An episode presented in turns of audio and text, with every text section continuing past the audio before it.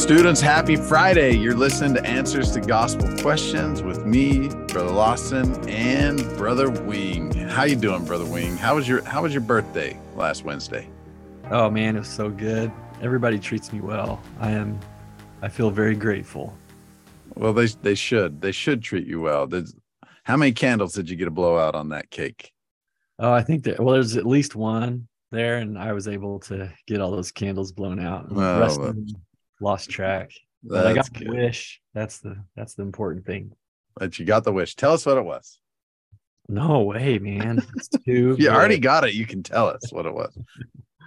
yeah. All right. Well, students, this week you're never gonna know. For all you know, Brother Wing is one of the three Nephites, and so um, he can't remember how old he is. So this week we got a we we got a question from one of our listeners one of our two listeners that we have. We got my mom listening and this person who texted in are the ones that are listening. So we're going to we're going to read this uh we're going to read this question. Here it goes. So i've been listening to your podcast and i was wondering if you had an episode that's about where we get things we believe in from from uh, in the bible like, where does it say that we get sealed to our families in the temple? And where does it say that we should get baptized at eight, at age eight? Why do we do baptisms for the dead? Sorry if this is a lot of a lot, but this is stuff I've been very conflicted about lately, and I was just wondering if you could answer them or if they were in your podcast. Can we answer the any of these questions? This is this is a super great uh, question that this person asks. Um, can we answer specifically any of those questions or maybe uh, just comment generally on the on the on the bigger question like how come we believe some stuff that uh that isn't necessarily in the bible? Yeah. And i think we've talked about it before. In fact you mentioned this brother lawson in a previous podcast that we have a lens by which we study the bible and we're coming with the lens of the restoration. And right. then we can see references to things about temples and baptisms for the dead. Um, and we can kind of look in there and see things um, with that. Whereas others might come with a different lens like a, a creedal lens um, or a, what do you mean by what do you mean by that? A creedal lens? Yeah a lens that's kind of interpreting the bible through some of these additional statements of belief um, that have in our in a in a restoration sense limits um, yeah. what the bible is teaching uh, but but i would also argue there's probably good reason that they created those limits but they're gonna they've the creeds in some cases have established authority or limitations and um, the bible itself doesn't comment on some things but the creeds do um, but but a typical uh, Bible believing person in the United States is probably going to interpret the Bible um, through that lens um, and and not be open necessarily to a, a restoration lens. But to specifically answer these questions, we would have to go to the Doctrine and Covenants to find the answers to these questions. So in the Bible, no, not directly but in the Doctrine and Covenants, yes. And I suppose that's the point that um, there is a restoration that's taken place and there is further revelation that's taken place. And so, yes, this is why we believe those things because we believe in a restoration. And, um, and, you know, for someone who comes from a Bible background and only a Bible background, this might sound a little difficult for them. But, you know, if if I was living in the apostasy, meaning I didn't have priesthood authority, access mm-hmm. to priesthood authority, I didn't have a living prophet with me. I think I think the creeds create a safe way to interpret the Bible. you know, just like, hey, this is this is we're gonna we're just gonna contain it to this. We don't want any more because we don't we can't safely extend beyond this since we don't have a, a prophet to guide right. us. And so I think there's kind of good reason for that. And it probably is a, a, a, good, safe way to go about doctrinal interpretations to keep it contained.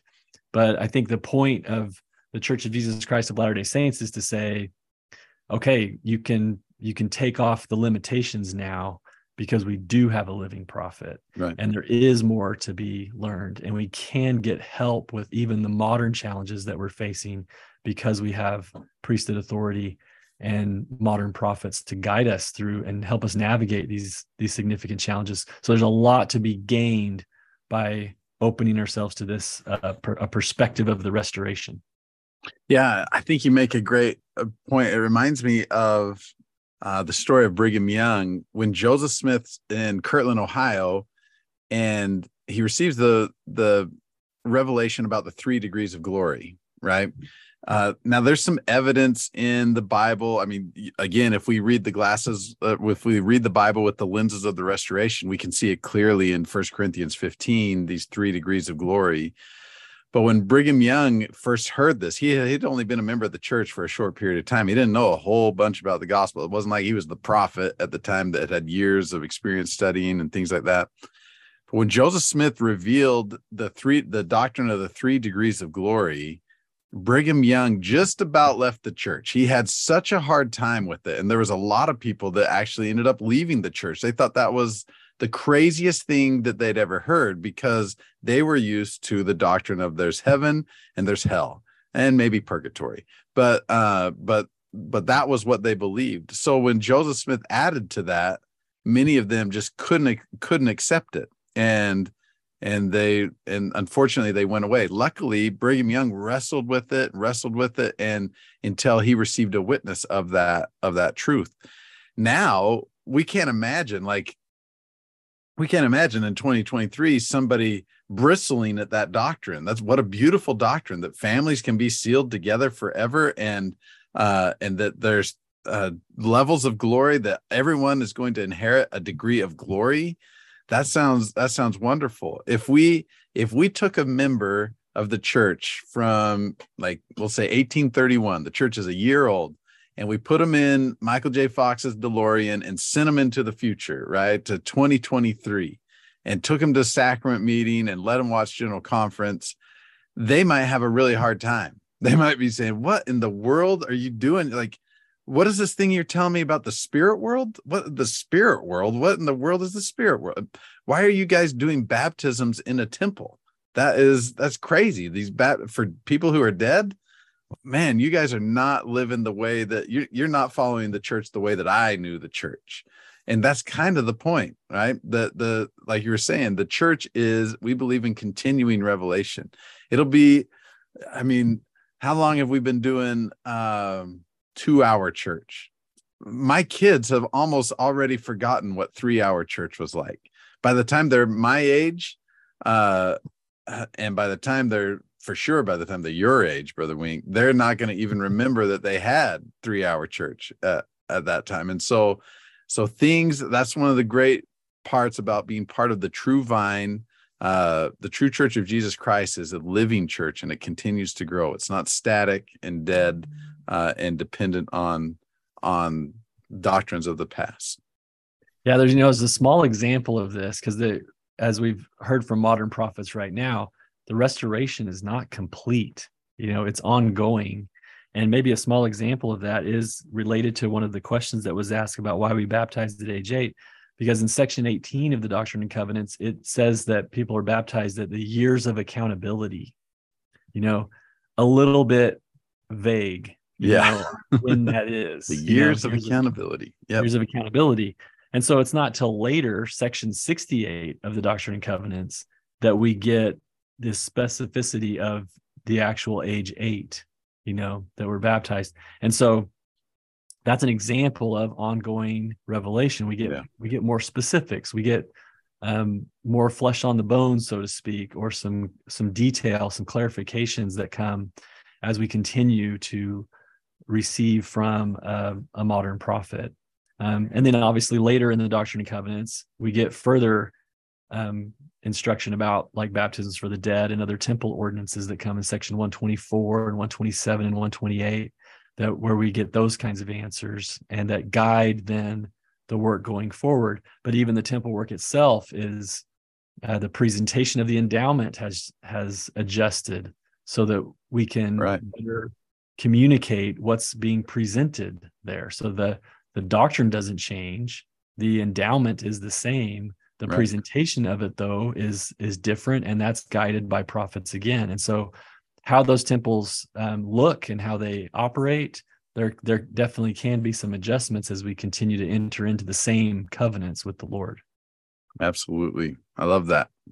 Um, one of the things i'll just say this in conclusion. We one of the things uh, that you know because i'm here at an institute building there's missionaries that are here missionaries will sometimes come in and they'll talk with me about some challenging uh, experiences that they're having with friends of the church who are studying uh, um, studying our doctrines and our beliefs, and they'll say to me things like, "Hey, brother Lawson, where is uh, where is a scripture about, like, for example, baptisms for the dead in the Bible?"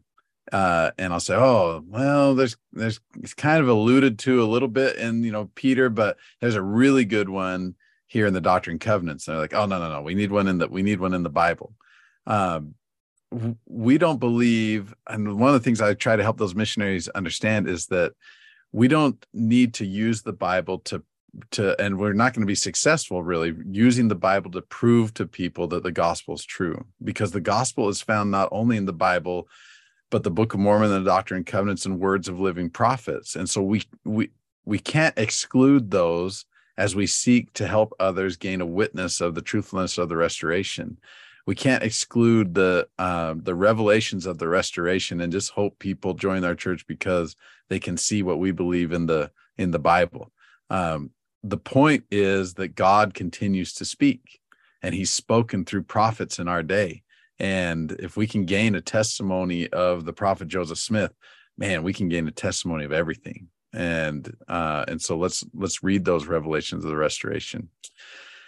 All right, students. Oh, go for it, the, Brother Wing sorry, the ninth article of faith might oh, be a good, a good article to finish this off. That we believe all that God has revealed, all that He does now reveal, and we believe He will yet reveal many great and important things pertaining to the kingdom of God. Yeah, we like that. He will reveal more. Students, we hope you enjoyed this episode of Answers to Gospel Questions. We hope you have a great weekend. Share this with others. Come to our Institute class. We love your guts, everybody. Stay righteous.